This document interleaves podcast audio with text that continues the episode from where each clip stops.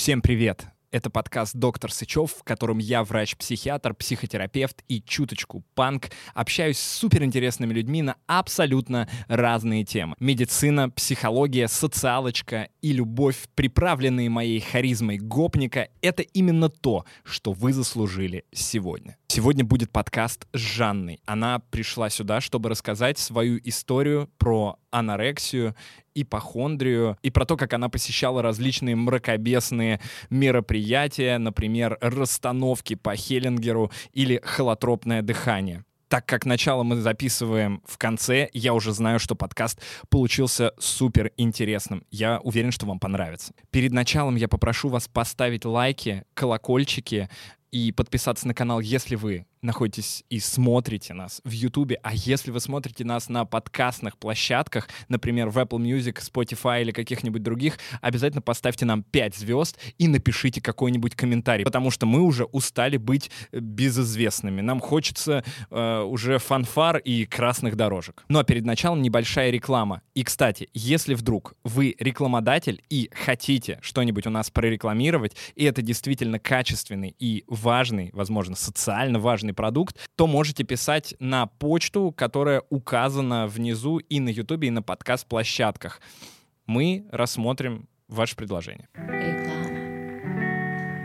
Сегодня хочу рассказать вам немножечко про наше руководство по депрессии. Мы написали его всей командой, и оно действительно помогает людям. Это руководство поможет вам оценить свое состояние, понять, есть ли у вас, скорее всего, депрессия или нет, пора ли вам идти к врачу или еще рано, а также поможет оценить ту помощь, которую вам оказывает врач. То есть, правильно он вас лечит или неправильно. Ну и, конечно, вы сможете самостоятельно построить минимальный психотерапевтический курс для того, чтобы в не очень сложных, не очень тяжелых, но очень неприятных состояниях помочь себе самому. Если я смог вас немножечко заинтересовать, и вы хотите плюс к этому помочь нашему проекту развиваться, то по ссылочке внизу вы можете купить это руководство. Ну, либо вот здесь по QR-коду тоже можете его купить. А мы начинаем подкаст. Банки Холл. Ждет, хочет купить сэндвич, там никого не было. Я такая поздоровалась, такая, а, а что сказать? Не автограф просить. Ну, это на самом деле, знаешь... Такое ощущение, как будто звезду увидел практически. Но все разные очень люди, и... Не, она, кстати, она очень похожа, вот прям вот, вот как в Инстаграме, так и некоторые в жизни вообще... Я, я когда тебя на румянцу увидела, я такая, а это точно она? Вот она прям, она? А я? Похож? Да, да. Потому что мне некоторые говорят, что вообще не похож, и типа в Инстаграме кажется, что я мне очень много людей э, говорят, что в Инстаграме им казалось, что я прям типа пиздюк, худой, худой и очень маленький. Ага. Я не знаю, причем я, ну, я практически никогда... Насчет не... маленький, возможно, да, кстати. Вот, то есть это прям... Э, хотя, ну, это вообще... Типа, Мы уже снимаем, да, Яш? Да. Мне нравятся вот такие начала, если честно, больше больше всего. Ну ничего, потом вырежете. Да, нет, ну это нормально. А, ну, в общем, привет. Привет. Привет, чтобы хоть как-то обозначить этот момент. Очень много ты всего написала а, о том, о чем бы ты хотела рассказать, mm-hmm. и вопросов, конечно, у меня тоже много. Так. Я хочу, э, чтобы мы поговорили сегодня отдельно и про всякие мракобесные угу. методики, в которых ты, э, я так я понимаю... это обожаю. Да, погружалась с головой. Да. А, и в то же время самое главное — это рассказать историю угу. о том, как вообще происходит лечение человека с какими-то психическими состояниями в России. Угу. Потому что это везде по-разному. Да. И это не говорит о том, что где-то, например, в Германии это лучше или хуже, потому что, с одной стороны, мы думаем, что медицина где-то в Европе, она такая замечательная и классная, с другой стороны, вот только что мы с тобой разговаривали, чтобы получить помощь где-нибудь в Германии или Швеции психиатра, иногда приходится ждать по полгода. И это, ну, как бы не очень круто. Да, там есть семейные врачи, которые могут назначить адекватное лечение, за которыми следит страховая, и они лишнего ничего не назначат, mm-hmm. но все равно есть гомеопаты, остеопаты, холотропники и так далее, которые вот в соседних кабинетах буквально сидят. Так что я думаю, что если вдруг куда мне смотреть туда. Если вдруг, ребята, вы думаете, что у нас в России все очень плохо с медициной, а в других странах все очень хорошо. На самом деле нет. Медицинская система очень сложная, и это, мне кажется, что одна из э, самых самых таких сфер, которые э, раз, э, эм, развиваются с трудом. А, и нужно очень много денег вложить в то, чтобы сферы такие развивались, и нужно очень много сил вложить, и чтобы найти каких-то людей, которые там будут э, все это развивать. Ну да ладно. История. Люди любят все истории, я очень люблю, и э, я специально старался поменьше перед началом подкаста, mm-hmm. что у тебя спрашивать, mm-hmm. потому что я хочу прям с открытым э, ртом следить за тем, э, что ты будешь говорить. Mm-hmm. Давай начнем с того момента, когда ты впервые почувствовала, что что-то не так. Впервые почувствовала, что что-то не так. Э, ну, скажем так, э, Э, мои родители еще говорили, что в детстве я была очень тревожным ребенком. А, впервые я, когда увидела снег, у меня была просто истерика. Я просто, я заорала. От и радости? Скорее нет, скорее от ужаса или от неожиданности. Ну, в общем, была истерика, а да. Ты помнишь это? Нет, я не помню, это мне рассказывали. Я, кстати, свое детство, ну, лет до восьми так очень обрывочно помню. Uh, возможно, ну, как раз там, потому что были такие достаточно серьезные события, травмирующие.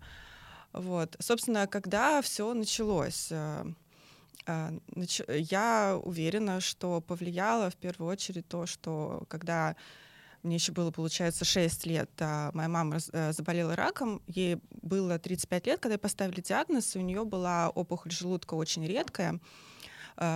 Насколько я так знаю, вот та ситуация, которая была у Андрея Павленко, я, я не уверена, какой у него был конкретный диагноз, я не могу сказать, что прям следила за этой историей, а, но по, по, факту очень похоже было. То есть, соответственно, у нее, ну, у нее всегда были проблемы, в общем-то, с детства. Как потом уже говорили гастроэнтерологи, скорее всего, это был аутоиммунный гастрит. Плюс это были 90-е, 80-е. Я точно помню, что меня кормили сахарными шариками. Соответственно, папа потом уже рассказывал, что мама, она тогда училась на заочном в Москве, ездила в Москве в гомеопатические аптеки. А, ну и, соответственно, в общем, лечили с, как могли в то время. Угу. Вот. То есть гомеопатии лечили. А что именно лечили? Она лечила желудок. А, то есть именно гомео... И тебя кормили заодно? И меня заодно кормили, да, чего-то. Ну, как обычно у детей там бывают какие-то функциональные расстройства, ну и так далее. Теми же самыми шариками? Да, какие-то шарики точно были, да. Это типа я помню. Шарики от рака и от... Нет, не э, от рака. Же... Рак, это, рак это уже позже было. Она а, сначала лечила желудок, да, просто вот у нее были там как тогда говорили, что у нее дословно нулевая кислотность. Mm-hmm. Ну, как я так понимаю, то есть там, видимо, была либо тяжелая атрофия, либо метаплазия, но опять же, какое тогда было качество оборудования, как это можно было диагностировать. Ну да. Вот. И, соответственно, Правда. да, когда ей уже поставили диагноз, э, это было просто уже по анализу крови, то есть она уже сильно похудела, у нее уже... И, соответственно, процесс уже был достаточно распространенный. Ей полностью удалили желудок, э, никакую химиотерапию не делали, насколько я так понимаю, потому что организм уже был сильно ослаблен. И, соответственно, тоже никаких особо прогнозов не давали. И э, вот где-то около года прошло после того, как ее удалили, и уже, собственно, на УЗИ выявили метастазы, уже сказали, что как бы, ну, все плохо. И с того момента, как выявили и как ее не стало, прошло где-то около месяца, может быть, недели три. Mm. А, ее уже положили в городскую больницу просто, и врач, э, уже такой был в возрасте, он говорил, что впервые видит, э, что так, так быстро и так резко человек уходит из жизни. И, собственно, э, мне не говорили, что мама умерла, говорили, как обычно, что вот, как, как часто бывает, когда не знают, как сказать детям, что мама уехала лечиться, хотя я все понимала, я видела, как приехали э, родственники из других городов, видела, что плачет, э, когда были похороны, то есть меня, соответственно, отдали пока там знакомым, друзьям, чтобы я этого всего не видела, но я все это понимала.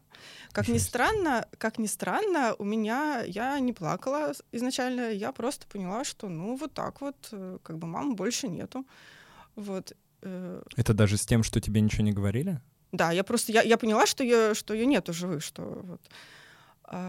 Потом уже это было весной, и уже где-то в конце учебного года, я тогда в первом классе была, а, учительница сказала, забирайте ее, у нее истерики начинаются. Вот. Ну и, соответственно, летние каникулы у меня начались раньше. Вот. После этого а, я, не, я не видела вот самое, самое жесть, что творилось. А я только помню, что, ну, когда уже метастазы, вот тогда начинает скапливаться жидкость брюшной полости, ну и, соответственно, там ей как-то прокалывали, убирали. И мне как раз уже это было лето, мне стало казаться, что у меня как-то вроде живот растет. Я думала, mm. ну я же ребенок, я же расту. А, поэтому я буду замерять э, сантиметром талию. Если будет э, увеличиваться постепенно, то это нормально. Если будет увеличиваться быстро, то я тогда уже буду говорить. Я никому, никому, ни папе, никому из родственников ничего не говорила, что я боюсь вообще. Вот. Это было связано а... со страхом того, что у тебя будет так да, же, как у мамы? Да, да. Mm. А, потом как раз вот в этот же год, как раз летом, э, я поехала в Украину к родственникам. И с чего я, кстати, связываю потом возникновение ОКР. Ну, как обычно бывают, это вот речки, пляжи. У меня я заразилась лишаем, и это был очень такой очень агрессивный тип. Причем, опять же, я вот сейчас я не понимаю, почему, как так можно было произойти. То есть, в конце концов, ну, можно было ребенка хотя бы к педиатру отвести. В итоге, как меня лечили? Прижигали йодом, марганцовкой, но это, допустим, еще как-то можно угу. как-то объяснить. А дальше было, я помню, значит, как-то э, брали изюм и внутренностями мазали. Потом... Внутри, что мазали вну... Вот эти вот элементы угу. непосредственно. Потом, значит, было такое... А где он у тебя был? А, слава богу, не на голове. Но, то есть это были не, несколько вот... Э, несколько очагов Несколько да? очагов, да. И у меня до сих пор, кстати, теперь на всю жизнь остались шрамы, потому что, ну, выжигали это просто... Мне его лечили несколько месяцев, но потому что, опять же, не было нормального лечения. В конце концов, это, это не 19 век, есть аптеки, есть 100%. Э, противогрибковые мази. Но, ну, то есть это 90-е, правильно Это 90-е, да, в 96-м году это было. Угу. Вот. Э, потом еще, еще один способ, я очень хорошо запомнила, нужно было было взять бумагу, свернуть ее конусом, поставить на тарелку, поджечь и вот этим пеплом мазать. Вот это, вот это я вообще не понимаю, что это было, хотя, казалось бы, мои родственники все люди адекватные. Именно конусом? Именно конусом, да. А как это объяснялось? Я не знаю. Но, а, видимо... тебе вообще никто не объяснял? Нет, ну как-то чего-то лечили, там какая-то соседка, медсестра чего-то порекомендовала. Ну вот как mm-hmm. это обычно бывает. Соответственно, после этого с, со всеми купаниями я стала очень аккуратной, и потом уже постепенно-постепенно у меня прям возникла полноценная УКР, э, которая даже, даже сейчас на данный момент не совсем ушло, то есть, соответственно, всю новую одежду у меня проходит просто тотальную дезинфекцию. Угу. Было такое, что я даже портила, когда замачиваешь в очень горячей воде. Вот. Да. А с чего это начинается? С мысли о том, что С мысли, что я, заразиться? да, очень долго, потом вот буквально, ну, не знаю, сколько лет уже, наверное, лет до 20, любое какое-то покраснение на коже, я боялась, что а вдруг это лишай. Mm. Я прям помню, когда еще в нулевые же все ходили в солярии, это же обязательно было. Я прям э, э, еще антисептиков вот таких не было, спиртовых. Ходили, ну, У меня дядя хотели. даже делал солярий. Вот. Они открывались просто везде в моем небольшом городе, они были просто в каждом подвале, наверное. Вот. И я помню, я, значит, э, вместо антисептик, ну как же, это же нужно прийти, нужно расплатиться сначала деньгами наличными, какие тогда карты были. Вот. У меня всегда с собой была, э, значит, э, маленькая такая баночка со спиртом, я обрабатывала руки, прежде чем значит, коснуться mm-hmm. кожи. Вот это вот я тоже помню, такое было. Вот, соответственно, э, до конца это не ушло даже сейчас, но сейчас это в таких очень небольших э, объемах, мне это глобально не мешает по жизни. Ну и плюс вот. сейчас такое время, ковид. Да, вот насчет ковида, кстати. Помогло это тебе? Вот многие говорят, что люди э, все страдают, а люди с ОКР, наоборот, кайфанули да. впервые в жизни, потому что сказали, вот, вы нас не понимали, мрази, а теперь я могу так сказать, э, э, тоже еще даже когда начался ковид, э, очень многие писали о том, что вот сейчас наконец-то остальные люди поняли, что чувствует человек с тревожным расстройством. Угу. Вот. И я, да, я могу сказать, что вот когда начался ковид, я очень боялась за папу, потому что он уже, ну, все-таки возраст. За себя я не особо боялась. Кстати, продукты после магазинов не перемывала. То есть все, все было, ну, в принципе, относительно нормально. Ну смотри, ОКР ведь не всегда развивается на все. Да, конечно. Очень часто бывает, что это не тотальная какая-то да. история, не тотальный страх, угу. а это страх чего-то конкретного. И да. вот э, человек может мыть, ну, например, очень много раз руки, угу. но в то же время нормально относиться к тому, чтобы трусы носить 4 дня.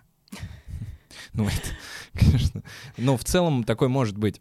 А, вот как сейчас, что у тебя сейчас сохранилось, угу. и можешь ли ты сказать, вот это очень важно, мне кажется, будет для людей, которые нас смотрят или слушают, это как ты с этим справилась? То есть, угу. почему это стало меньше? То есть, ты каким-то образом работала с этим, тебе помогли, может быть, психотерапевты дали какие-то э, техники или что-то такое, или ты сама пришла к этому? Сама пришла еще, когда... То есть, это все началось, мне было лет, наверное, в районе 12-13, когда это уже активно началось, и потом уже там через пару лет я понимаю, что это все усугубляется.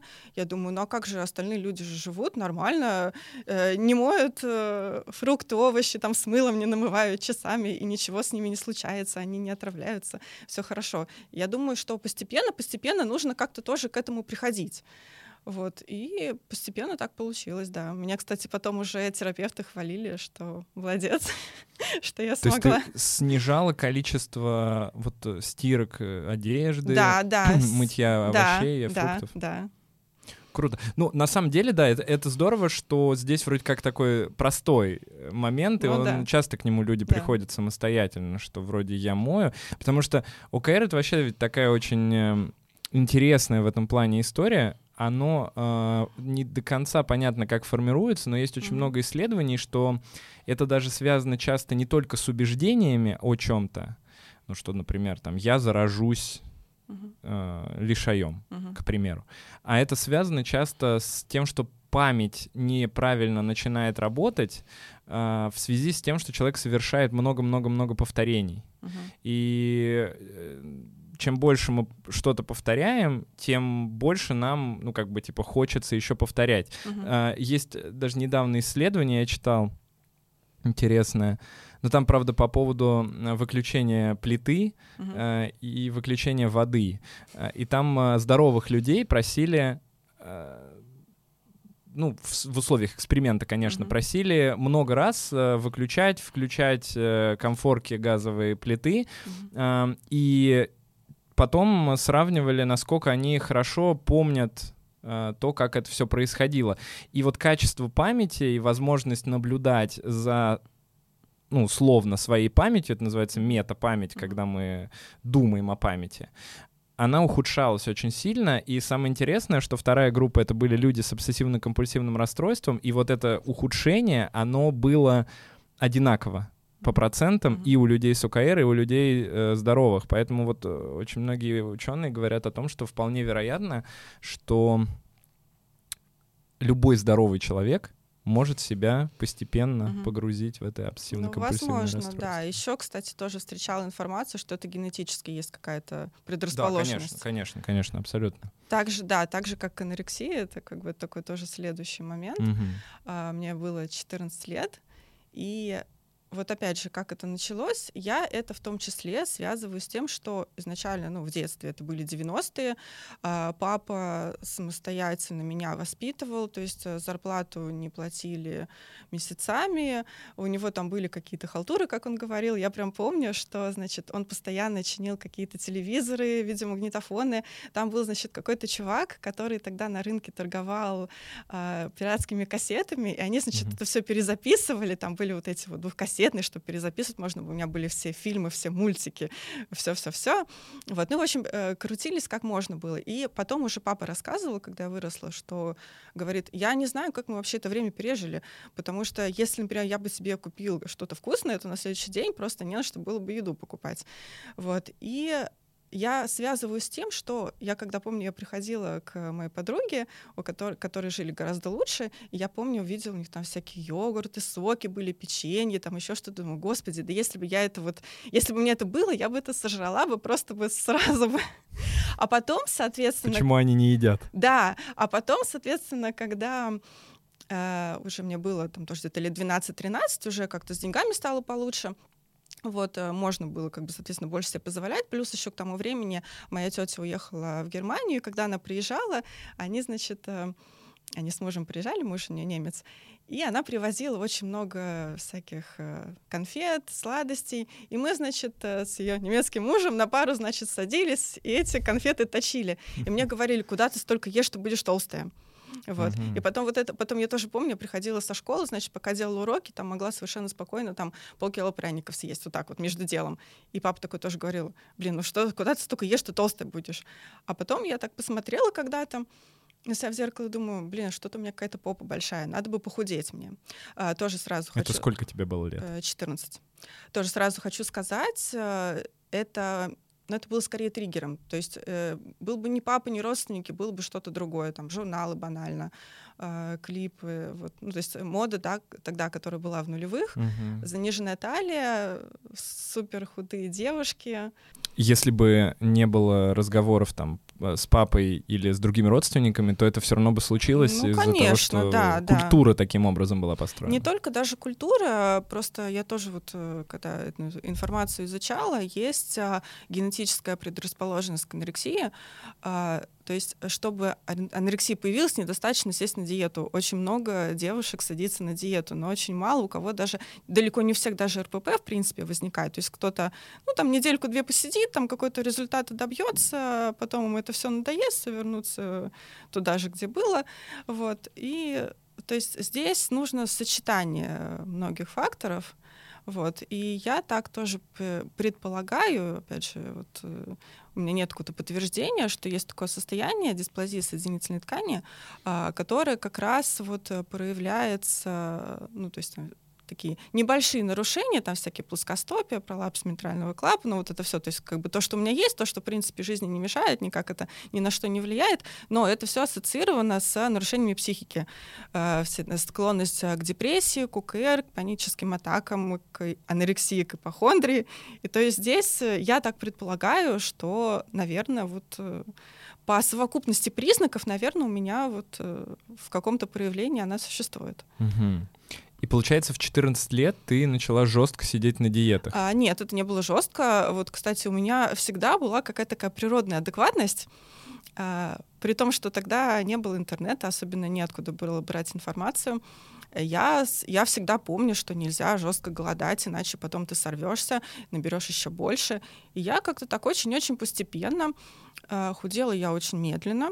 И как раз э, потом уже, когда на следующий год я приехала в Украину, меня стали хвалить, что молодец, ты так ну, похудела, так прям красиво. Хотя у меня вообще максимальный вес, мою жизнь, по-моему, 56 килограмм был. Uh-huh. Вот. Ну, то есть, соответственно, я там пару килограмм убрала, и как-то вроде хорошо было. А у меня уже вот этот щелчок э, возник, что ну как же так, если я сейчас начну есть как обычно, то я наберу все обратно. То есть, и меня целом... хвалить не будут тогда? Нет, не хвалить даже. Мне самой нравилось, как я mm. выгляжу, я никогда не делала это для кого-то, чтобы кому-то понравиться. Мне главное было, чтобы я себе сама нравилась. Вот. И потом постепенно, постепенно я так стала еще больше худеть, вот, э, и уже к 11 классу, да, я где-то 40 с небольшим килограмм весила, вот, э, тогда как раз с одной стороны, вот вообще при анорексии снижается потребность во сне, мне это с одной стороны помогало, потому что я могла в выходной день проснуться в 6 утра и начинала ботать, учить, готовиться к ЕГЭ, вот, и потом я хорошо, хорошо ЕГЭ сдала, поступила на бюджет, как-то расслабилась, а, и постепенно-постепенно начала, начала есть как обычно, все хотела, значит, э, вернуться к похудению, взять себя в руки, но долго мне это не хватало. И так продолжалось несколько лет. Потом уже, когда была на четвертом курсе, как раз э, после сессии, после Нового года, Встала я на весы, увидела как раз вот это 56 с половиной, по-моему, поняла, что так жить дальше нельзя, надо что-то с этим делать. И тоже стала худеть, но тоже стала худеть постепенно, очень постепенно, то есть у меня где-то килограмм в месяц уходил. Вот. Но, тем не менее, вот э, к где-то через год я уже тоже весила в районе 40. Ну и там дальше было, там худела, набирала, тоже не, не сильно. Но в среднем где-то вес в районе 40 и ниже у меня был около 5 лет. И потом уже... Как ты себя чувствовал в этом весе? Хорошо. Мне все прекрасно было, да. У меня даже, кстати, волосы, ногти, все в порядке было с ними. Вот. И постепенно, то есть э, сначала, когда я похудела, да, сначала было такое, что вроде мерзнешь, как-то так непонятно, температура пониженная была всегда. А потом, видимо, организм адаптировался, я нормально себя чувствовала абсолютно. И постепенно вес снижался, то есть, опять же, вот была цифра 40, потом как-то вдруг случайно я похудела 38. Я думаю, о, прикольно. Потом, когда он опять 40, да не, ну как-то 38 — это какая-то цифра более красивая, чем 40. И как-то так постепенно получилось, что уже забили тревогу. То есть, соответственно, до этого мне тоже говорили, вот давай ешь, ешь, ешь. А, и все дошло до того, что однажды мой папа уже сказал, давай ты поедешь.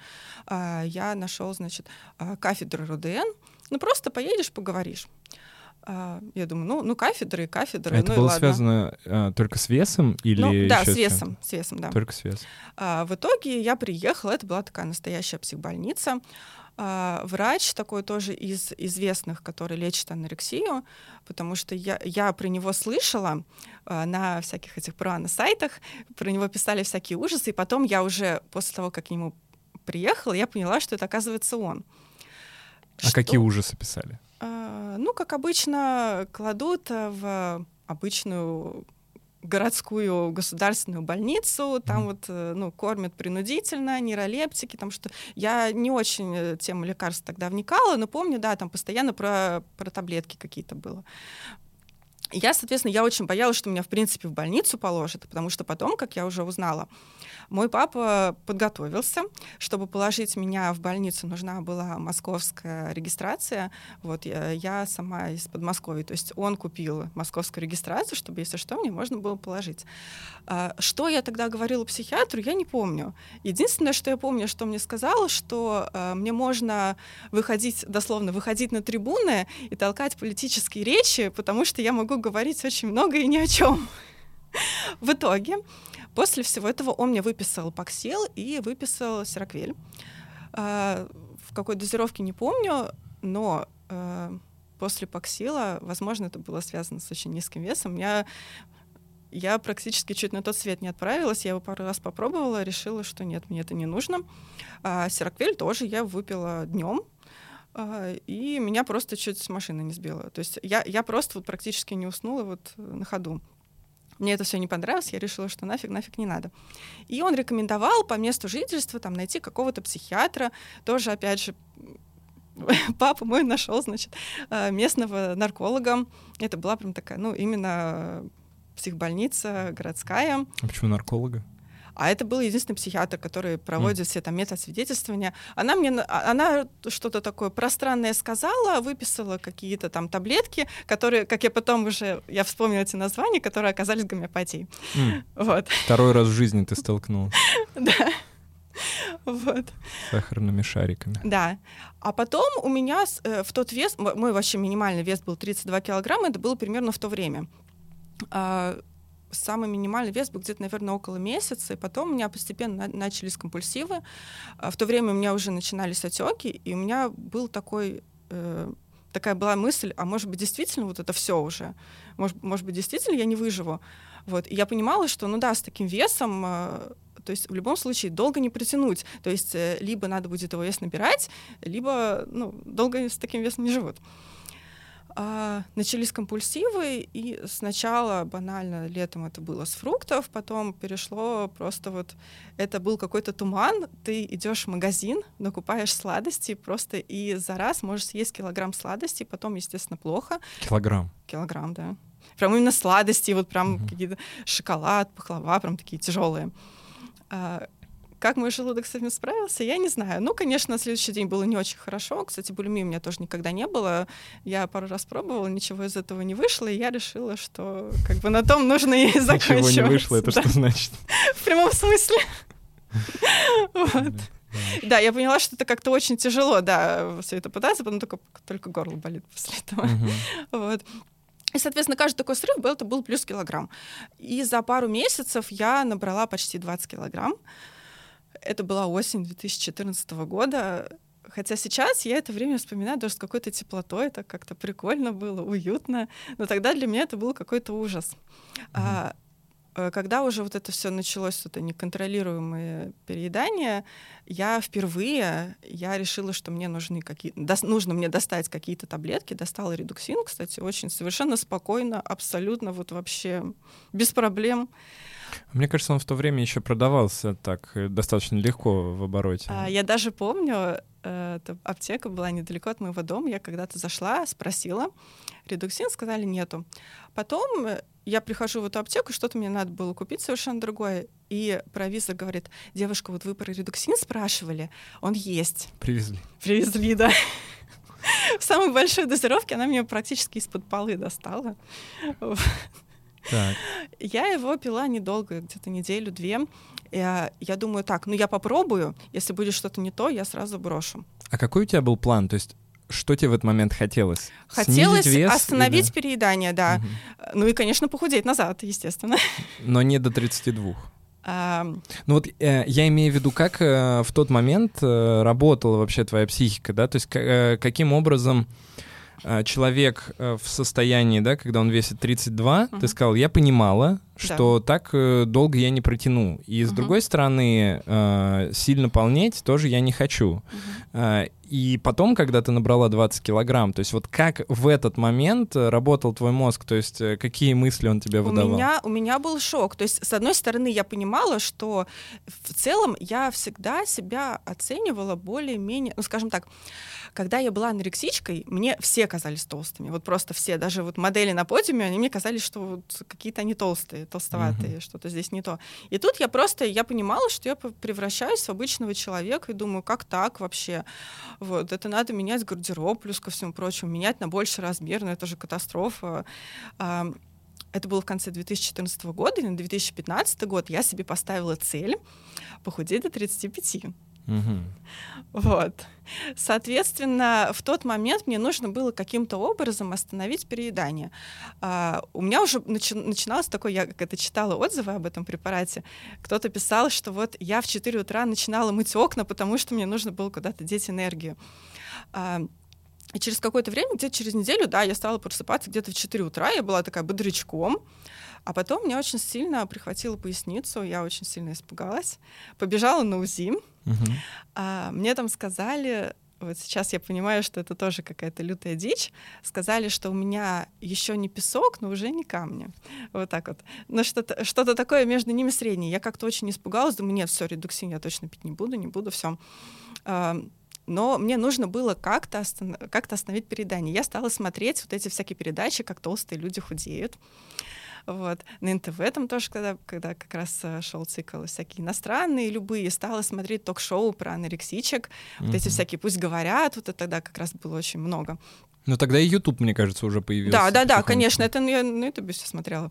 А, и на одной из этих а, передач а, который, а, изначально передача была посвящена анорексии. Девушка, которая умерла, вот, то есть она уже стала выкарабкиваться, она уже вроде как-то более-менее вес набрала, но по факту у нее просто у нее был очень слабый организм, она заболела просто простудой, потом у нее началась пневмония, она впала в кому, и, в общем-то, все, ее не стало. Это на, на передаче рассказывали? Да? да, это на передаче, вот. И, соответственно, э, там э, э, среди комментирующих, ну, среди экспертов был психиатр, вот, и она так очень так еще сказала жестко. Там были другие девушки, которые сейчас худели. Вот, и она говорит: все, ты умрешь, если ты не остановишься. Прям, прям. И все таки говорят: да нет, ну нельзя что говорить, нет, говорит, надо об этом говорить. Вот. И тогда э, меня, меня это настолько выбесило, плюс тогда я к психиатрам очень так относилась ужасно. Я ст- стала смотреть вообще, решила прогуглить, а кто это вообще такая. Э, в итоге я нашла ее страницу, и как-то постепенно-постепенно мне настолько понравилось. Я сначала решила, что я хочу просто приехать с ней познакомиться. То есть я, у меня не было цели вообще идти на психотерапию, потому что до этого я уже в своем городе, я нашла, я сначала попробовала, думаю, пойду, э, буду, значит, кодироваться от переедания. Пришла, да, пришла, это был центр наркологический, там, э, значит, психиатр, нарколог, девушка была с виду моего возраста. Я ей рассказала, ну, тоже так очень частично, естественно. Я не, не, не сказала, что я была анорексичкой. Я просто сказала, что вот я ем, не могу остановиться. Она говорит, ну я не вижу у вас пищевой зависимости. Если бы ко мне пришла сейчас девушка 120 килограмм э, с пакетом конфет в руках, ну тогда да. Вот. А здесь, э, ну, можете ко мне походить на психотерапию, я еще НЛП занимаюсь. Угу. Вот. И я что-то, мне как-то это не понравилось, думаю, нет, не надо. Решила не ходить. Решила не ходить. Что такое НЛП, я так, э, ну, очень смутно в то время представляла. Угу. Вот. А, и я решила записаться уже к тому терапевту, который вот увидела на Ютубе. А, здесь, э, забегая вперед, хочу сказать, что почти 6 лет э, я была с ней в терапии, и с одной То стороны... Есть вот до 2020 -го. А, да, до конца 2020 -го. А, и, значит, изначально я пришла к ней с такой целью, что я жру, я не могу остановиться, помогите мне.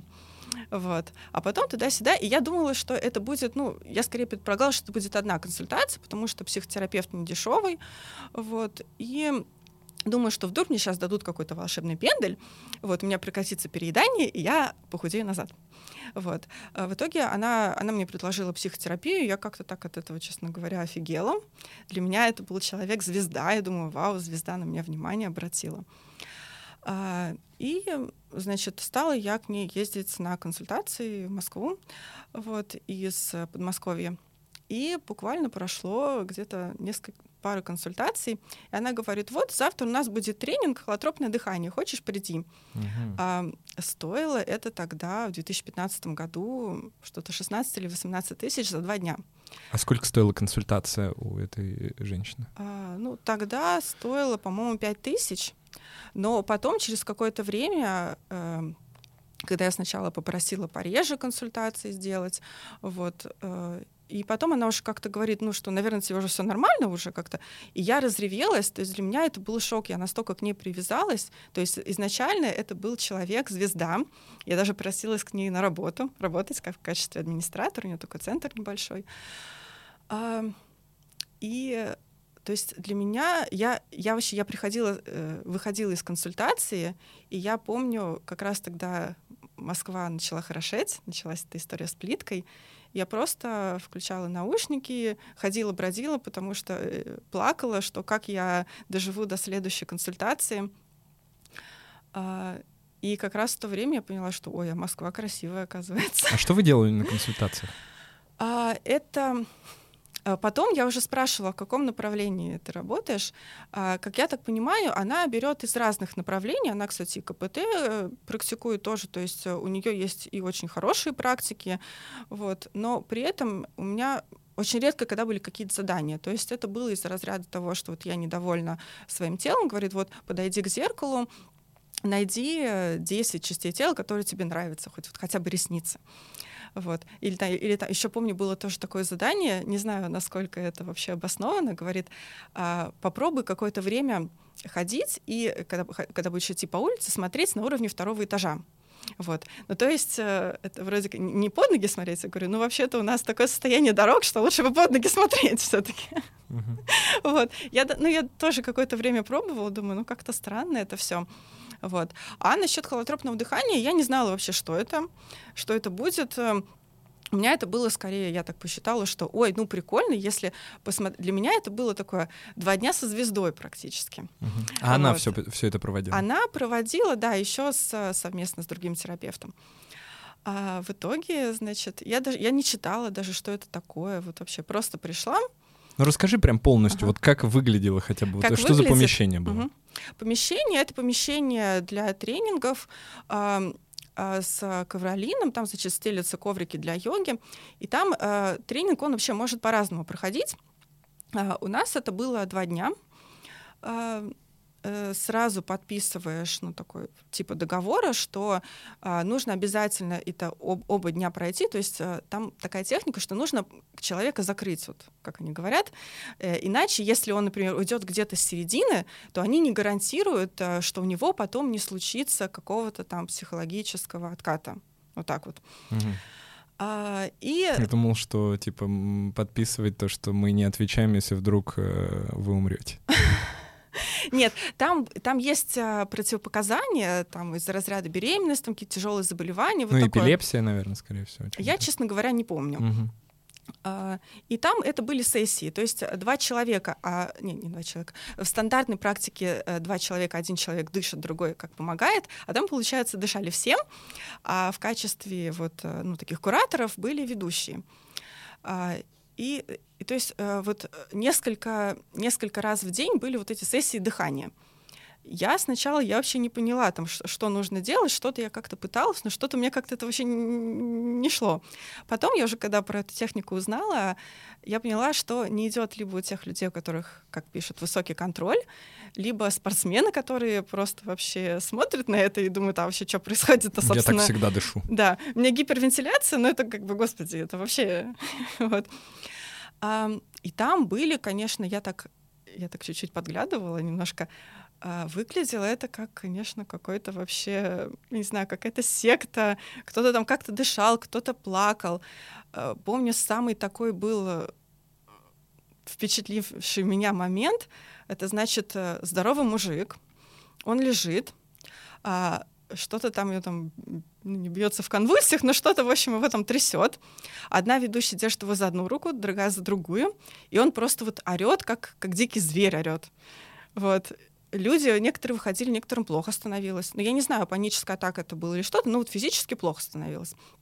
А потом еще одна женщина плакала, что ей вот э, во время холотропа пришло вот видение, что ее мама не хотела ее появления на свет, хотела сделать аборт.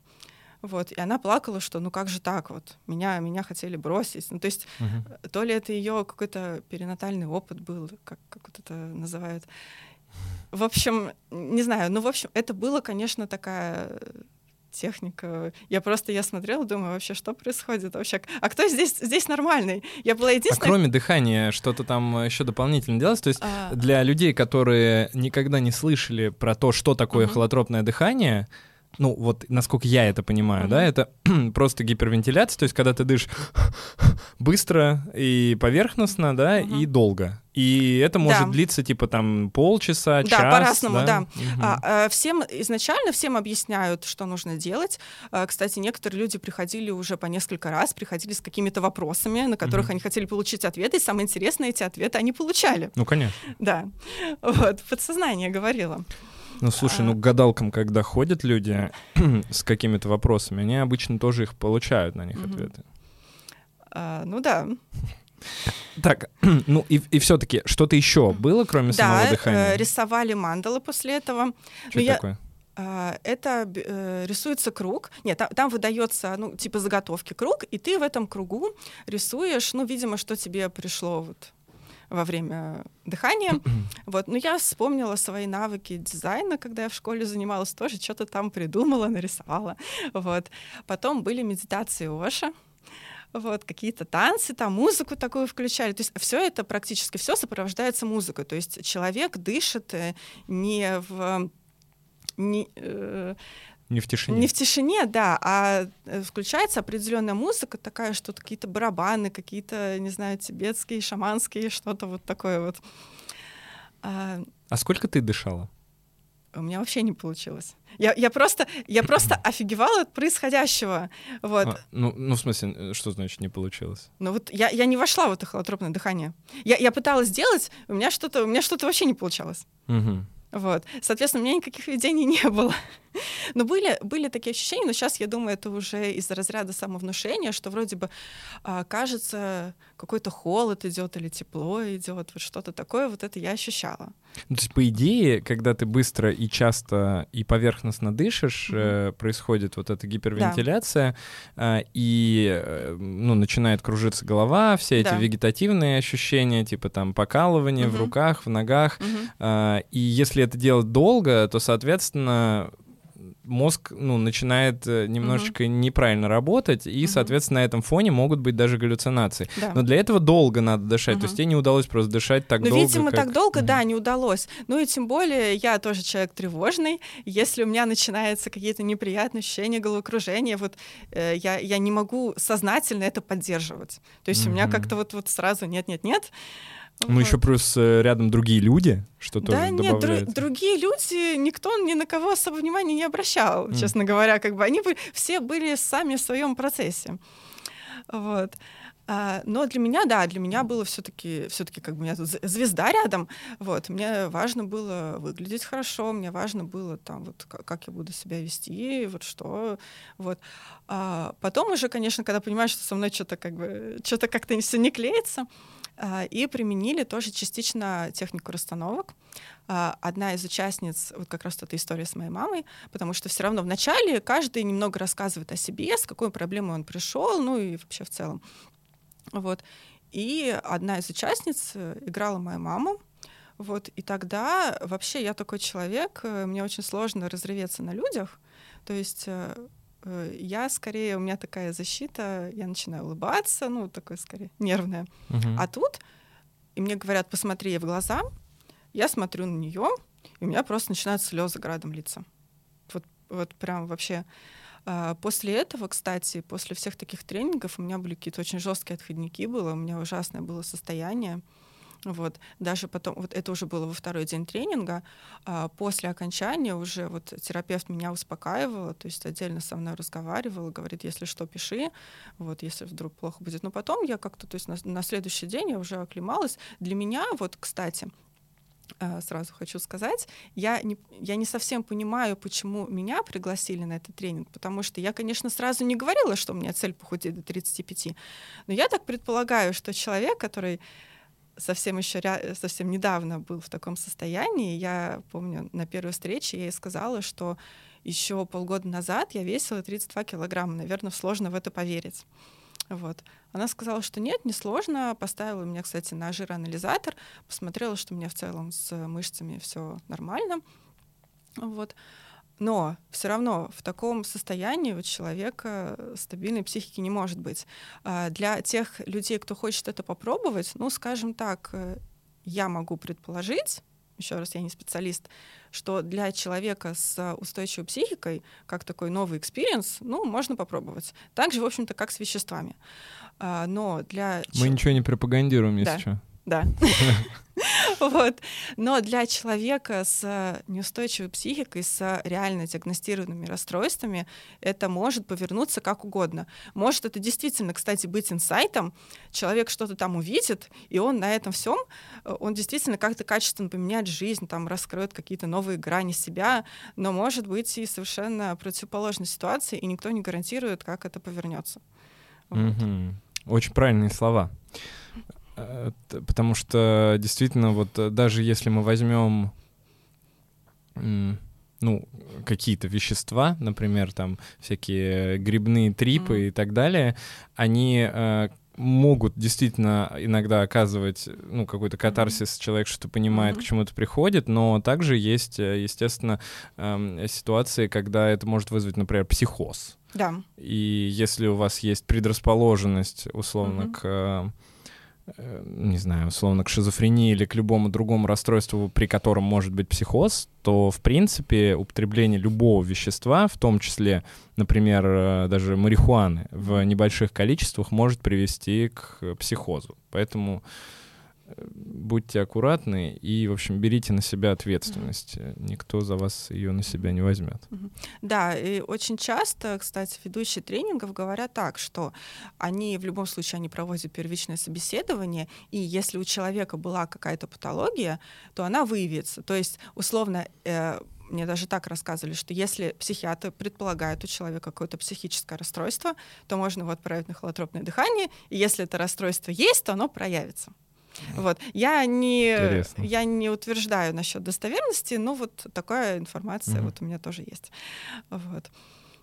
А, чем все закончилось? Чем закончилось? А закончилось тем, что вот э, несмотря на то, что я до сих пор не могу понять, каким образом меня лечили, но постепенно, где-то через года полтора, э, у меня в плане питания все более-менее наладилось. У меня перест... Э, прекратились вот эти вот срывы, вот, э, и потом постепенно, ну, я стала себя по-другому воспринимать. Здесь э, я, я уверена, что все-таки это работа терапевта, потому что у меня уже были периоды, когда я набирала вес, когда вроде бы, да, вот физиологически по идее, если человек э, питается э, регулярно, полноценно, то приступы обжорства должны какое-то время пройти. Но все равно раньше у меня именно была фиксация. Фиксация, не дай бог, мне нельзя сладкое есть, вот это вот все. То есть я все равно как-то считала, все равно у меня была постоянно какая-то борьба.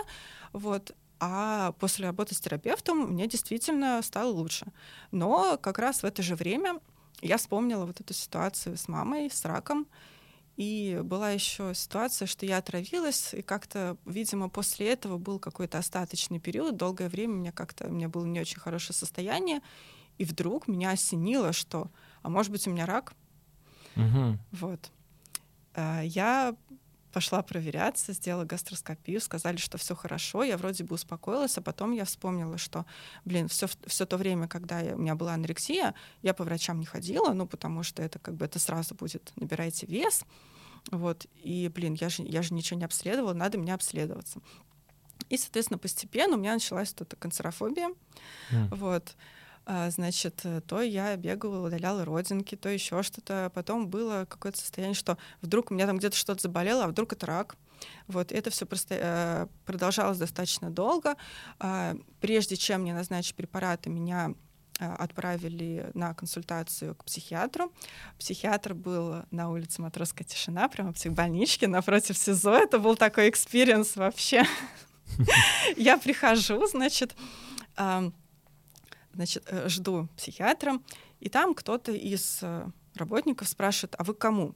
Я называю имя, фамилию психиатра, я спрашиваю, а в какой палате он? Я говорю, он у вас вообще работает. И вот это я не поняла, что это было. В какой палате он в лежит? Какой палате? Типа? Да. Ого. Я, я не знаю, что, что это было, но а, на это... А, они подумали, что ты пришла просто к родственнику да, какому-то, да? Вид- видимо, да. Вот. А, на той консультации, ну, я так смутно помню, точно помню, что были карточки на шизофрению. Насколько я знаю, это тоже сейчас уже считается очень недостоверным ну, конечно, методом. Конечно. Вот. А, что-то я, значит, э, что-то ему рассказывала. В итоге он сказал, что назначил мне вин, э, вальдоксан, uh-huh. а, потому что у меня еще были проблемы со сном. Кстати, вот тоже после, не значит, следствия, но после а, того, как я пила редуксин, а, я стала совой, хотя до этого всегда была жаворонком, и еще в течение нескольких лет, а, чтобы мне выспаться, мне нужно было спать 11 часов, и, соответственно, я в то время еще работала в офисе, мне нужно было к 8 на работу, у меня было состояние все это время просто ужасное, мне было просто физически плохо. Вот. И потом, конечно, когда я из офиса ушла, единственный у меня вопрос был, а почему я столько времени терпела? Причем более того, я работала, а, это был вообще завод, который производит а, продукцию, в том числе для Росгвардии, в руководстве там бывшие военные. То есть это было для меня такой был, то есть это все, конечно, накапливалось. Вот это вот э, мое недовольство физическое, недовольство вообще самой работой, потому что это скучно, это постоянно, ну, нудная, очень такая просто монотонная бумажная работа. Вот. Потом уже окончательно я поняла, что все с этим надо завязывать. Это было в 2019 году, как раз когда были протесты. Вот. Я была тогда на проспекте Мира. Я еще помню, что я выхожу из метро, а у меня нет интернета. Я думаю, может, у меня с телефоном что-то случилось. Перегрузила, нету интернета. Ты не знала, да? Я, я, я не знала, никто тогда еще ничего не знал. Вот. Потом уже, когда я выехала из центра, интернет появился, а потом уже стали, да, все вот это писать. Соответственно, проспект Мира, а все это начиналось заварушка, по-моему, на Трубной, Цветном бульваре. То есть, по сути, там минут 20, наверное, пешком идти. Вот. И я так подумала потом, что если бы я вдруг захотелось бы мне, не знаю, в Цветной пойти прогуляться по магазинам, я бы оказалась там, и меня бы совершенно спокойно могли бы также вот свинтить. Угу. Вот. После этого, то есть э, это для меня был такой первый толчок. А потом уже последней каплей было в, как, раз когда начался карантин, всех перевели на удаленку. И, собственно, первую неделю тоже всех отправили сначала просто на карантин, а потом они с э, вот этой организации, они а, выпустили приказ, э, что они являются регионально значимыми, и мы все работаем. А, перевести, э, там есть некоторые люди, которые секретная информация, которым действительно нужно присутствовать физически, есть там, понятно, рабочие, а все остальные люди просто они тупо забили болт. Вот, типа, ничего страшного, и так сойдет. Вот, это все было за городом, это все эти автобусы. В 7.20 ты выбегаешь э, из дома, потому что если ты опоздаешь на автобус, то ты потом добираешься своим ходом, либо тратишь на такси половину твоего дневного заработка. Вот. Жестко. Да, жестко. И после этого я просто психанула, я ушла в никуда. Вот. И я уже думала даже пойти, может быть, может быть, пойду, начну делать ногти. Но почему нет? Вот. Даже в регионах э, зарабатывают ногтями гораздо больше, чем э, на офисной работе, неважно, какое у тебя образование, неважно, что у тебя красный диплом, неважно, кто, что, что ты что из себя представляешь. Вот. Просто это, это проще и лучше. Я уже стала даже искать обучение, но потом э, я посмотрела программу, и тут мое ОКР все-таки оказалось выше меня. Угу. Вот, все-таки делать педикюр другим людям я посчитала, что это все-таки слишком, я не смогу. Вот.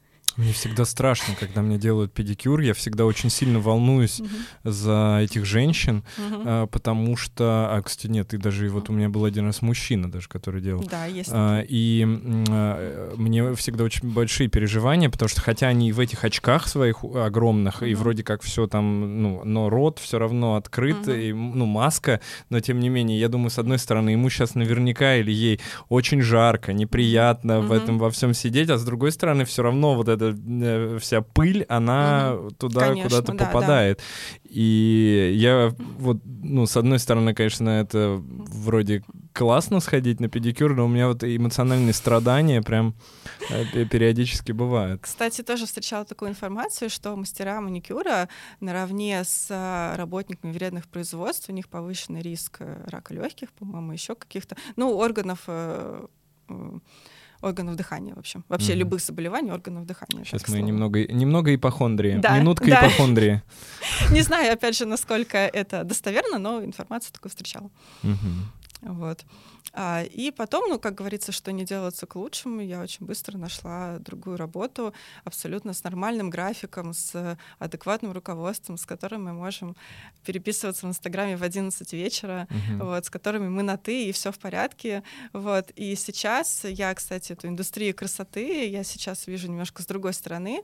Вот когда говорят, что вспомните свои а, детские мечты, и я помню, что когда-то я хотела стать парикмахером или мастером. Вот сейчас я в целом моя работа с этим связана, но не напрямую. Вот и могу сказать. А что ты делаешь? А, у нас а, организация, мы занимаемся поставками а, косметики для салонов, то есть это профессиональная косметика, все там инструменты, техника, вот, плюс у нас розничные магазины, вот, ну и, соответственно... Угу. Понятно. Ну, это Классно. Особенно если тебе это нравится, то вообще, вообще супер. Как сейчас, э, после вот всего этого, давай поговорим, ну, в первую очередь про э, РПП uh-huh. и про то, как сейчас оно у тебя работает. То есть, uh-huh. по сути, психотерапевтка помогла на тебе с этим справиться? С РПП, как, да. да. Uh-huh. Но с канцерофобией, к сожалению, нет. И, э, собственно, все вот эти вот пять, э, даже практически шесть лет, которые я с ней работала, здесь было даже больше не а, процесс ради процесса, потому что я понимала, что я без этого человека не могу жить, у меня от нее очень сильная эмоциональная зависимость. Вот. И потом уже, когда она самостоятельно сказала, что я, к сожалению, тебе помочь не могу, а, и что тебе нужен другой терапевт. Вот для меня это была катастрофа. Я около месяца, я вообще не могла нормально спать, есть. То есть такое состояние у меня было, вот когда у меня папа в больницу попал а, после инсульта, и когда еще вот э, насчет вот насчет ситуации с мамой, а, я все-таки как-то это, это случилось вообще. Я, я не думала, что я на это решусь потому что все эти генетические анализы — это такая вещь, это нужно понимать вообще для чего и что с этим делать потом. Слава богу, у меня, у меня консультирует очень хорошая генетика, я делаю очень обширные обследования. А Чтобы исключить э, какие-то да, раки. Да, потому, потому что, да, потому что Э, онкологическое заболевание до 40 лет хотя бы у одного из родственников это прямое показание для генетического тестирования. Uh-huh. Вот. И я делала очень большую панель на все наследственные синдромы. Привет ипохондрикам. всякий синдром Линча, Берсей, вот это все туда включилось, слава богу, все хорошо. Ну и то есть в твоем случае это было обосновано? В моем случае это было обосновано. И я, когда консультировалась с генетиками, меня, меня даже рекомендовали, куда еще можно обратиться. Это федеральный центр, центр Блохина. То есть есть уже такие программы, когда людям с а, подтвержденными мутациями, то есть там определенные мутации, там уже выявлена а, мутация в конкретном гене, а, даже там есть э, ну, список генов, то есть это не любые мутации, это определенные. Вот. И уже э, профилактически удаляют желудок. Это есть научные работы по этой теме. То есть, соответственно, такое уже есть, но это, конечно, очень сложно этого добиться законодательно. Вот. Но, тем не менее, я, я поняла, что если есть такая возможность, и что ну, здесь это, это уже будет нужно делать, и я была на это готова. Вот сейчас э, Жанна очень правильно сказала по поводу того, что кому-то надо делать действительно эти генетические тесты. Uh-huh. А, но большинству людей, вот большинству, да. не надо потому что мало у кого есть в анамнезе какие-то ситуации, когда кто-то из родственников умирал от онкологических заболеваний mm-hmm. до 40 лет. Это крайне редко происходит. Да, там говорят, что рак молодеет, но это не совсем так. Скорее всего, это связано просто с тем, что диагностика становится лучше, uh-huh. и раньше просто люди от чего-то умирали, никто толком не понимал от чего, потому что до последнего терпели и не ходили ни на какую диагностику, либо диагностика не позволяла а, понять, что за заболевание. Поэтому в большинстве случаев а, генетический анализ, он а, не нужен. И когда вы идете к доктору, и он говорит, что в вашем случае прям прям необходим генетический анализ, лучше разобраться с этим максимально подробно и, возможно, mm-hmm. получить какое-то второе мнение у авторитетных людей потому что это недешево, насколько я знаю. А, да. А, вообще, как правило, генетики, ну, во-первых, они, они не говорят, что вам нужно делать. А, здесь всегда вот они сразу, вот, то есть э, я сейчас говорю, конечно, про тесты именно нормальные, хорошие, адекватные, а не про то, что, как вы там сдаете кучу всего, говорят, у вас там какая-то генетическая непереносимость лактозы угу. или там какие-то там спортивные там какие-то достижения там такие-то, такие-то вы можете достигнуть, либо э, сдается громадный, значит, тест на огромное количество генов, в итоге э, э, в расшифровке рекомендации приходят, ну, вам нужно есть больше овощей, угу. э, больше двигаться, заниматься спортом, снизить количество стресса, высыпаться. Ну, да, короче, вот. все, что можно было сказать и да, без генетического. Да. Вот. На настоящие генетические тесты, там, во-первых, э, расшифров, во-первых, для их сдачи нужно а, обязательно направление генетика, потому что это, а, потому что они делают через сканирование генома и уже выводят результат, исходя из запроса. Поэтому, соответственно, там могут быть панели там, на 200 генов, на там, 150 генов, и они могут отличаться там, на пару тысяч. Вот.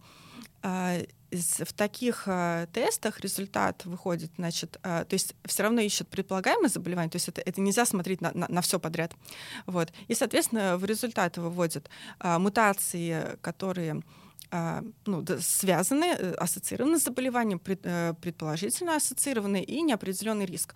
А, соответственно, ситуация неопределенного риска, она может быть у любого абсолютно человека. То есть это, а, эта область, она еще развивается и рекомендует даже вот э, каждый год пересматривать свои результаты, потому что могут появиться какие-то новые данные. Ну, например, в моем случае мне генетик сказала, что, как правило, вот тот неопределенный риск, у меня только неопределенный риск выявили, а, который есть, то есть это, скорее всего, скоро этот полиморфизм отнесут к доброкачественным. Вот. И здесь э, тоже вот, кстати, хотела бы сказать, я тогда для себя решила, сначала думаю, что если все хорошо будет, я пойду в церковь. Угу. Вот прям свечку поставлю там за всех, за, за, за здравие всех-всех-всех, кто мне помогал в итоге, когда я уже как-то немножко пришла в себя, думаю, ну где я и где церковь. Вот. А, и если исходя из, из того, что может хорошего сделать абсолютно каждый человек, это сделать типирование на костный мозг. То есть это для, для Здесь это абсолютно нет ничего сложного. Э, достаточно просто прийти в любую лабораторию инвитро с паспортом э, в любое время работы. Это все занимает максимум минут 15 вместе с заполнением анкеты. Вот, это все абсолютно бесплатно. Вот, ну и, возможно, когда-то ваша помощь пригодится. Да. И важный еще момент. Вот Жанна сказала, может быть, вы это прослушали, но Жанна сказала, что после этого ипохондрия никуда не делась и даже обострилась. А, потому что мы знаем, как мы только что говорили про ОКР, а, точно так же, в принципе, работает и ипохондрия. Чем больше вы сдаете анализов для того, чтобы успокоиться, тем больше у вас мыслей о том, что у вас может быть рак или какое-то другое заболевание. Так что, ребята, будьте с этим очень аккуратны. У меня очень много пациентов, которые приходят с огромными вот такими кипами бумаг, а, которые сдали все вообще, что возможно на все возможные болезни, и они все равно у меня именно с ипохондрией. Поэтому будьте с этим поаккуратнее. Чем меньше вы будете... Ну, не то, что чем меньше, если у вас есть показания, конечно, сдавайте. Но в целом нужно это делать только в том случае, если необходимо. Либо есть еже э, какие-то квартальные анализы, например, которые вы сдаете в случае приема каких-то лекарств, либо есть какие-то анализы, которые нужно сдавать после какого-то возраста, каждый там год, два, три или сколько-то. Поэтому на это обращайте, пожалуйста, внимание. Я вот думаю, как без желудка живут люди. А там какие-то а... заменители желудка вешаются? А, там делается, формируется желудок из кишечника, а, то есть и вот есть бариатрические операции, когда человек уменьшает желудок. Здесь это, ну, в чем-то есть общее, то есть это, это нужно пить э, ферменты постоянно, но через какое-то время там все равно как-то вот компенсируется организм, и там как начинает вырабатываться. Нужно отдельно колоть витамин В12, потому что он вообще не вырабатывается. И есть очень маленькими порциями, и там есть, да, какие-то вот э, демпинг-синдромы, когда там в жар, в холод. Честно говоря, я особо эту информацию не изучала, потому что, я думаю, пока необходимости нет, я решила, mm-hmm. что не буду эту информацию изучать, но сейчас уже, да, слава богу, не пригодилось. Но вот, кстати, могу сказать, э, после этого анализа я думала, что вот как мне раньше казалось, что-то где-то кольнуло, заболело, ой, все, я думаю, вот здесь-то прекратится вот это. Так. Оказалось, что ничего подобного. Вот, видимо, это такое дополнительное, дополнительная фиксация. После этого вот мне, наоборот, стало тяжелее. В плане ипохондрии? Да, в плане ипохондрии. Угу. То есть был один период, когда мне назначали препараты. А, препараты не очень помогали, честно говоря, вот, э, но немного становилось легче, когда я, ну, я когда говорила, что мне не помогает вообще, и мне говорили, так, тебе надо было записать тебя до этого и после, потому что у меня, конечно, были истерики, вот э, спасибо большое моему высшему терапевту, она мне э, разрешала писать, э, когда мне будет очень плохо, было такое, что практически мы с ней переписывались ночью, она меня успокаивала, вот, конечно, по-человечески я ей очень благодарна, хотя, конечно, некоторые вот э, некоторые моменты вот в ее работе, ну, как бы вызывают, да, у меня вопросы. Вот холотропное дыхание, расстановки они еще проводят. Ну, возможно, она... она верит сама в это. Она, а, насколько я поняла, да. Я когда уже потом, после того, как э, я прекратила с ней терапию, это тоже так было достаточно резко, уже через несколько месяцев я ей написала, говорю, ну, давай спокойно все это обсудим. Вот. И для меня было в том числе цель.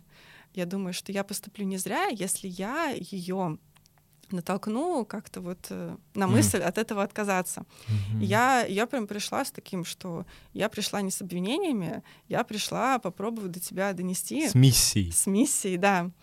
Что вот я, я спросила, вот говорю, ну ты можешь сказать, почему вы это делаете? Вот. Она сказала так, что, ну, ты знаешь, э, что антидепрессанты в среднем, да, около 30% они убирают симптомы, э, еще 30% они уменьшают, на, на 30% они не работают никак. За последние там 20 или там сколько лет кардинально нового не появилось. Вот. И, соответственно, э, типа, пробуем, что можем, условно так я могу сказать. Вот.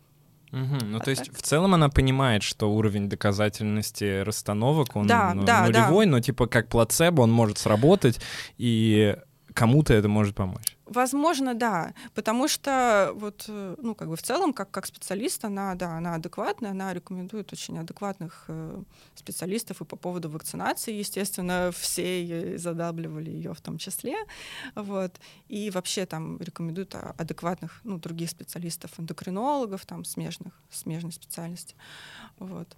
Угу.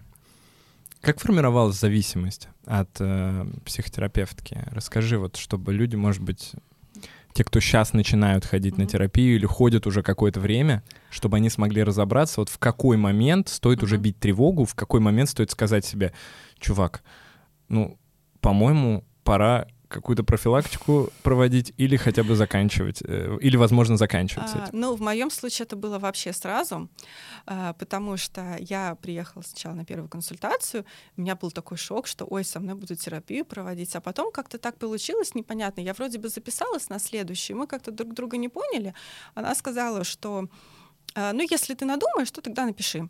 Вот. А я подумала, что меня уже вроде записали. Я к назначенному времени я приехала, оказалось, что меня не, не записали, на это время уже другой человек. И у меня просто, я приехала из другого города, и у меня настолько вот, у меня состояние было, что вот просто какой-то конец света. Она говорит, давай перенесем там на, на следующий раз, а потом на следующий раз, опять же, мне уже надо было выезжать, она с утра написала, что она плохо себя чувствует, она заболела, и что тоже переносится. И по своей реакции я поняла, что это уже вот, вот прям все. Вот. И... Что это была за реакция? А... Ну, примерно, примерно, как эмоционально ты себя чувствовал? А, ну, как она говорила, что у меня, э, у меня был материнский перенос, но это из разряда психоанализа больше, вот, э, что вот особенно первое время у меня с ней были отношения, как у ребенка с матерью, ну, у ребенка до года с матерью. То есть вот э, очень такая, очень сильная зависимость, привязанность. Соответственно, если бы тогда по каким-то причинам я бы не могла дальше ходить на терапию, ну, я, я не знаю, как бы я пережила этого, честно. Вот это прям было бы вот прям вообще катастрофа.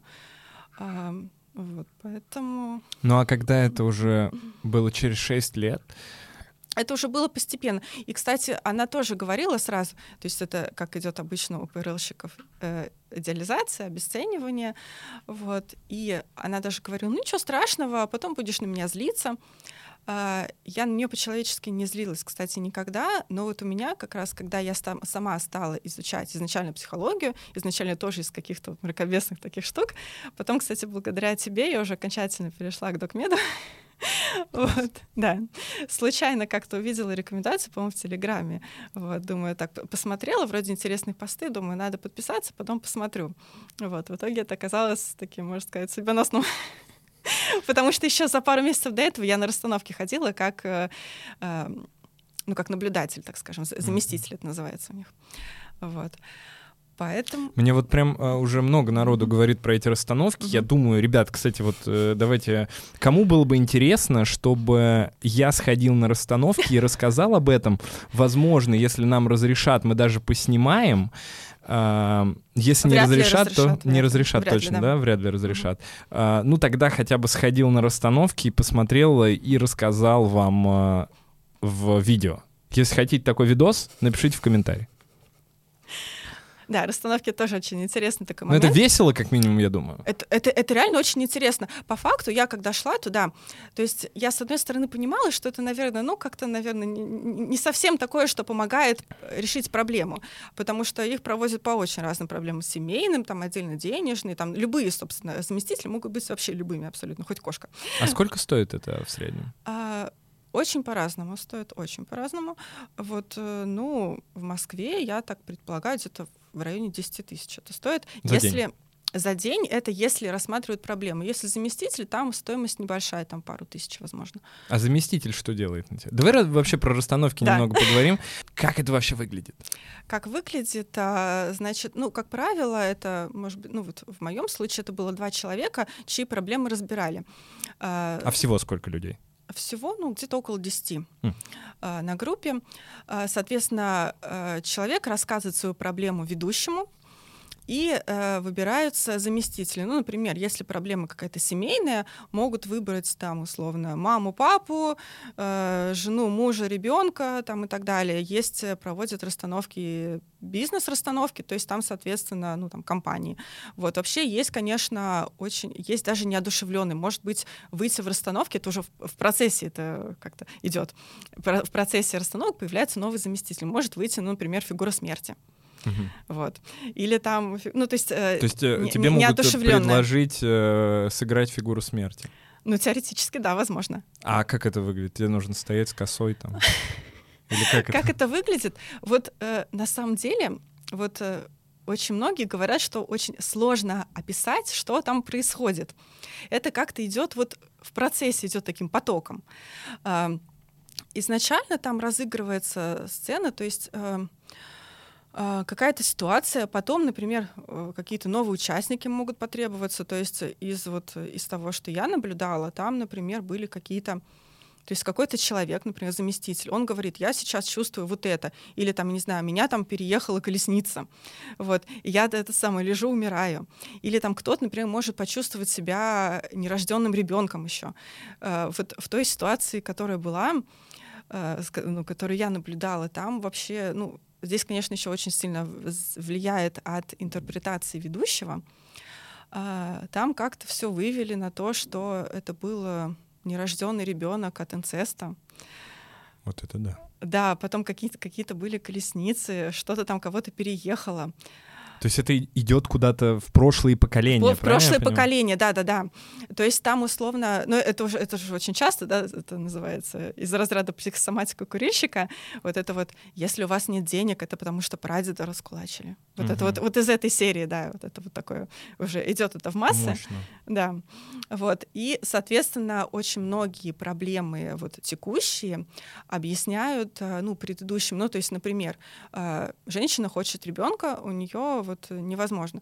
А, и это может объясняться так, что, например, э, кто-то из предыдущих родственников умер в родах, а теперь у нее идет бессознательная программа, что ребенок это опасность. Mm-hmm. Либо, например, э, не может устроить личную жизнь, и, например, если у всех подряд поколений там какие-то сложности были, там, не знаю, разводы, смерти, то есть, условно, это тоже опасно. Вот. И э, а в итоге это зачем делается? Ну, то есть есть какая-то, какой-то терапевтический процесс, то есть в итоге к чему-то приходит э, человек, который обратился с запросом, то есть, допустим, девушка обратилась, uh-huh. не могу забеременеть, ей обещают, что если она выполнит вот какие-то действия на этом э, а, мероприятии. Условно, здесь по-разному у всех результат, опять же, не гарантируется. Uh-huh. Вот. Подписываются бумаги какие-то? А, по-моему, нет. Не, не помню точно. По-моему, я не подписывала. А, э, участника, э, чью проблему разбирают, возможно, он подписывает. А, и, то есть, а, объясняется так, что если ты проработаешь предыдущие истории предыдущего поколения, то, возможно, проблема сама решится. Как вот это уже, конечно, другая тема, уже пошло в народ, типа отмаливать рот, вот это вот все, наверное. А это... проработаешь, это что значит? А, ну, как вот говорят, у, у психотерапевтов очень часто отпустить ситуацию, то есть чтобы вот, не знаю, показать в текущий момент, что, ну, например, условно, если женщина не может иметь ребенка по неизвестным причинам, что, например, беременность это не страшно, что она не умрет. Mm-hmm. Ну вот как-то так. То есть бессо... э, это же там на бессознательное это еще завязывается, что вот бессознательное укажет на то, что нет, это безопасно. Интересно. Ну, это напоминает, конечно, какую-то экшен-игру. Мне кажется, нет еще такого мероприятия, просто который, на котором вначале выходит человек и говорит, все, что здесь будет происходить, это хуйня. А, э, вот, но интересно очень, поэтому сейчас, значит, вот у нас есть запросы, сейчас будем тут плакать, страдать, а потом выздоравливать и будем кайфовать. А, не знаю. Мне кажется, это бы собирало людей. На, а, самом, на деле. самом деле, по таким тренингам ходят определенного типа люди, естественно, с магическим мышлением. Ну, например, одна из участниц, чью проблему разбирали, она до этого с этой же проблемой а, пошла к гадалке.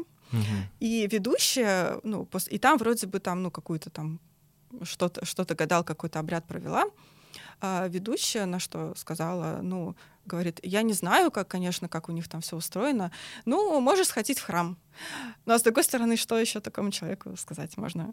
вот, если ходят гадалки. Ну да, гадалки верят э, в кого? В Иисуса Христа. Ну, по-моему, наоборот, церковь очень это не поощряет все такие ну... действия, насколько я знаю. Слушай, ну да, но тут вопрос, э, как гадалки к этому относятся. Может, они прочитали где-то, что какая-то другая церковь поощряет, например. Все запутано, да, все запутано. запутано во, да. во всех этих мракобесных штуках все очень запутано, и мне кажется, благодаря этому как раз они такие популярные, потому да. что нет ответов на вопросы, но есть очень много вопросов. Да. И как раз тоже вот люди, внушаемые с магическим мышлением, вот прям появляется что-то новое, их прям как магнитом на это все тянет. Как ты себя чувствовал на этом мероприятии и чем оно для тебя закончилось? Были какие-то переживания? Ну, во-первых, ну, это, объективно, это реально, это очень интересно. Конечно, еще от ведущего много зависит. Вот, э, ну, ведущая вела очень это все интересно было. Честно говорю, мне понравилось. Вот. Но я, не, я, я в упор не понимала, в чем дело. Меня там поставили каким-то заместителем. Все уже дошло до, э, по-моему, до Холокоста, до евреев, уничтожения, что-то там такое. Э, меня сделали, я уже не помню, кем я была, то ли каким-то помещиком.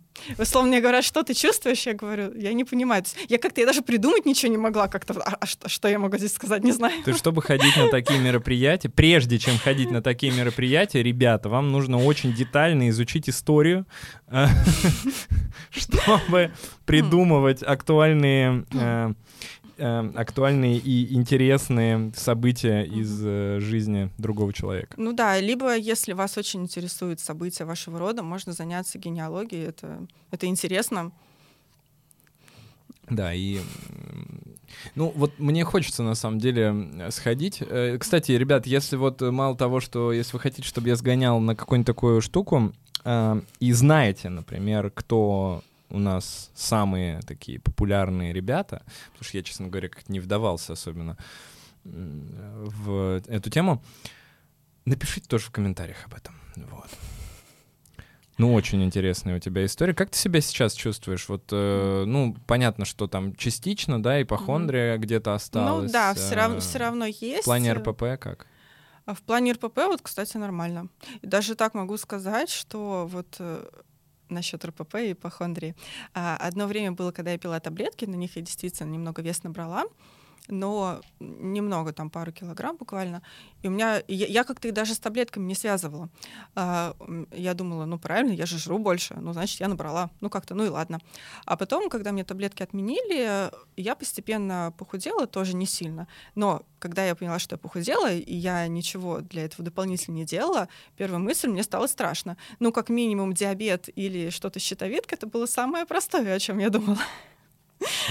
Вот. То есть э, РПП все-таки страшнее ипохондрии? А, я так предполагаю, что ну, лично э, вообще, э, как мне потом уже терапевты говорили, что, конечно, для организма РПП это, конечно, страшнее. Ну, конечно, РПП вот. это единственное психическое расстройство, от которого люди угу. умирают. Мне прямо сказали, что то, что я вообще осталась жива, это мне вот, ну, прям конкретно повезло, потому что многие с э, большим весом не выживают.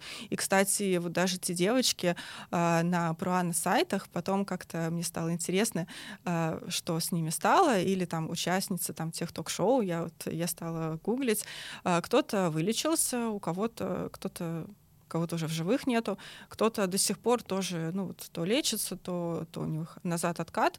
Ну, в общем, да, это такая тема, конечно, тяжелая, но, опять же, вот когда у меня была анорексия, морально мне было все хорошо. И, кстати, в процессе терапии уже бывает такое, кстати, особенно в техниках там, э, типа гештальта, очень много эмоций поднимают, но, по сути, не говорят, что с ним делать. Вот это то самое «побудьте с этим». Mm-hmm. Вот у меня, кстати, в процессе психотерапии, я уже когда тоже сама стала изучать, прочитала какую-то э, статью про ПРЛ, я такая так подумала, блин, а это вообще похоже на меня. Вот, и я потом, значит, э, ну, сказала своему терапевту, что вот, вот я это прочитала, прям похоже, она такая сказала, ну да. Вот, и, э, то есть у меня до этого, я, э, когда я была анорексичка еще, у меня было такое ощущение, что я очень такой уравновешенный человек, мне вообще мало что может из себя вывести, но как раз в процессе психотерапии, возможно, как раз то, что вот э, такое маниакальное э, слежение за весом, это было таким перекрытием а, других эмоций. И вот здесь, конечно, вот э, у меня были самые большие перепады настроения, которые только возможно. Вот, как, э, слава богу, у меня не было такого селфхарма, если только не считать именно анорексию. Вот. Но были, да, такие мысли, условно, вот мне кто-то что-то сказал не то, все плохо, у меня истерика, я хочу выпилиться. Вот только тогда у меня эта мысль вообще появилась, когда мне изначально спрашивали, была ли у меня, были ли у меня когда-либо суицидальные мысли, у меня, у меня такой ступор, нет, конечно. Я просто я хотела быть красивой, все. Угу. Вот. А тут да, то есть буквально вот это я хочу выпилиться, потом через час все хорошо, все в порядке, замечательно.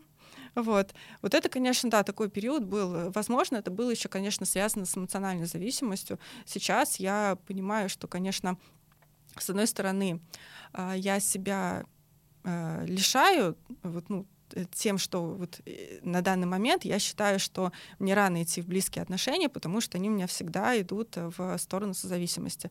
Вот.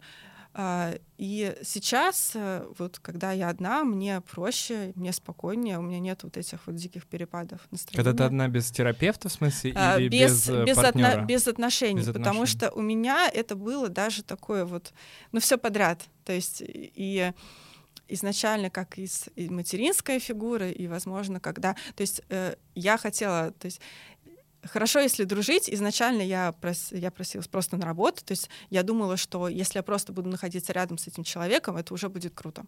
Вот. Ну, соответственно, здесь очень много таких моментов. Уже больше года прошло, но, честно говоря, для меня это до сих пор такая тема очень болезненная. Угу. Вот. Слушай, ну, очень интересная история. А, я очень рад, что ты пришла. Спасибо.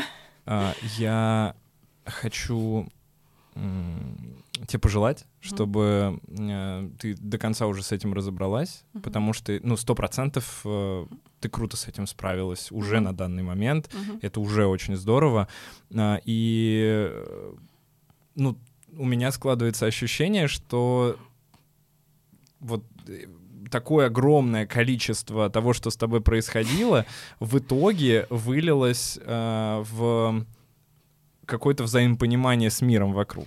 А, мне, кстати, не раз уже говорили, что э, вообще я могла бы стать таким примером э, тем людям, которые не могут с, с, подобными проблемами справиться, что мне вообще нужно написать книгу, вот, и что, ну, насчет консультировать тоже, вот, э, кстати, очень многие клиенты, когда становятся клиентом психологов, возникает такая мысль, я тоже хочу стать психологом. Вот, я четко понимаю, что, ну, во-первых, работать с людьми это сложно, и а, прежде чем работать с людьми, просто психолог психолога точно недостаточно. Я считаю, что это нужно медицинское образование, потому что очень многие психологи не понимают, когда нужен психиатр. Да, мы с этим планируем бороться и учить психологов психиатрии. Mm-hmm. Хотя вот. бы на минимальном каком-то уровне. Я думаю, что это будет э, неплохо mm-hmm. работать. Да, ага. Еще для всех ипохондриков я бы хотела сказать, вот, да, что может есть быть, советы такой... какие-то, да, ты дашь в конце. Есть такой лайфхак, вот я не могу, я до конца еще не определилась, это охранительное поведение или нет, но есть такая штука страхование от критических заболеваний а, и от онкологии. А, у меня эта страховка есть. Э, вместе с медицинским юристом мы подобрали, несмотря на ситуацию с мамой, потому что разные программы есть. Э, не хочу сейчас ничего рекламировать, это нужно разбираться отдельно.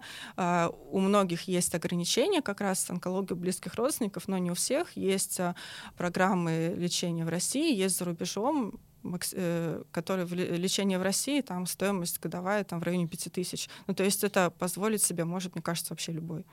Угу. Да, это здорово. А, ну и, кстати, это не только связано с ипохондрией, угу. это связано, например, с возрастом, может быть. И с возрастом, Потому да. что нас смотрят э, достаточно много взрослых людей, которым уже больше э, 40 и даже больше 50 лет, э, и вполне себе в этом случае, я считаю, абсолютно адекватным какую-то страховку для себя сделать, чтобы потом не бегать э, и не искать Э, где-то деньги, не бегать, не искать где-то врачей. Есть действительно программы, которые mm-hmm. а, помогают. Мы даже как-то раз рекламировали что-то подобное а, в каком-то из подкастов. Мне рекомендовали выбирать э, за границу, потому что в России говорят, что все-таки с этим плохо до сих mm-hmm. пор. То есть у тебя заграничная страховка? У меня, у меня заграничная, да, там есть тоже разные программы, есть только от онкологии, есть от критических заболеваний всех, то есть которые включают и трансплантацию органов, и э, такие нейрохирургии, в общем, такие очень крупные операции. Вот. Максимальная, вообще из тех страховок, которые я видела, максимальная сумма покрытия 2 миллиона евро у меня, которая покрывает онкологию на 1 миллион. Вот. Uh-huh. Она, конечно, стоит не 5 тысяч в год подороже, но в целом... Э, ну, сколько, скажи? Ну, вот программы есть, стоят вот, э, это в евро, как правило, то есть по текущему курсу. Самая дорогая программа, по-моему, 270 евро, это которая 2 mm. миллиона. А, и которая... В год? В год, да. 270 евро — это ежегодный платеж. Вот, а максимальная сумма покрытия 2 миллиона евро. А, и есть, э, которая максимальная сумма покрытия 1 миллион евро, там стоит она 200, 100, 180. Мгм. евро, да, в год. Да. Ну, Класс. то есть это в районе Ну, полутора это тысяч недолго, в ну, месяц. да. нормально, нормально, это недорого э, с учетом. Опять же, А. наверное, не стоит в 20 лет это делать. Вот. Но Ну. если вам полтинник, возможно, стоит. А возможно, не стоит. Решайте сами, Да. ребята, потому что мы здесь вам не советники, и мы хотим э, с Жанной просто дать вам информацию, а вы уж сами решайте, что с этой информацией делать. Жан, спасибо огромное тебе за подкаст. Было очень интересно. Прям действительно история на миллион. А, Спасибо. Если ты напишешь книгу, обязательно приходи, мы ее куда-нибудь повесим и эм, прорекламируем, потому что, ну, действительно очень интересно. Спасибо. Мгм. До новых встреч. Ребят, э, вам спасибо большое за просмотр или прослушивание. Эм, Если вы смотрите на Ютубе, поставьте лайк, э, напишите какой-нибудь комментарий. Э, Можете сделать, значит, этот колокольчик поставить, и тогда вы будете сразу наши видео видеть, как только они появляются в сети. На Ютубе мы выходим чуть раньше, поэтому эм, это будет полезно. Если вы слушаете нас на каких-то подкаст-платформах, я умоляю вас, ребята, э, особенно если на Apple э, вы слушаете нас, обязательно поставьте нам 5 звезд, ну или такое количество звезд, на которое, как вы э, ощущаете, мы сегодня выложились. И также очень важно, если вы напишите комментарий. Если вы найдете вдруг, где в Spotify можно оставлять комментарий или ставить звезды, напишите об этом в комментариях, потому что мы до сих пор не можем этого понять. Это загадка для нас остается неизведанной. Э, Что-то, если хочешь, тоже скажи напоследок э, нашим подписчикам. А, Ищите адекватных специалистов, не бойтесь обращаться к психотерапевтам. Но, опять же, чтобы найти адекватного специалиста, нужно самому ориентироваться и понимать, и знать, потому что очень-очень много псевдоспециалистов, а, очень много людей, которые искренне заблуждаются. Вот. И мое личное мнение, что человек, который искренне заблуждается, это гораздо хуже, чем тот, кто это делает из-за денег. Возможно, возможно. А, ну все, спасибо. Пока. Пока. Ой, Все. Блин, офигеть. Короче, прикиньте.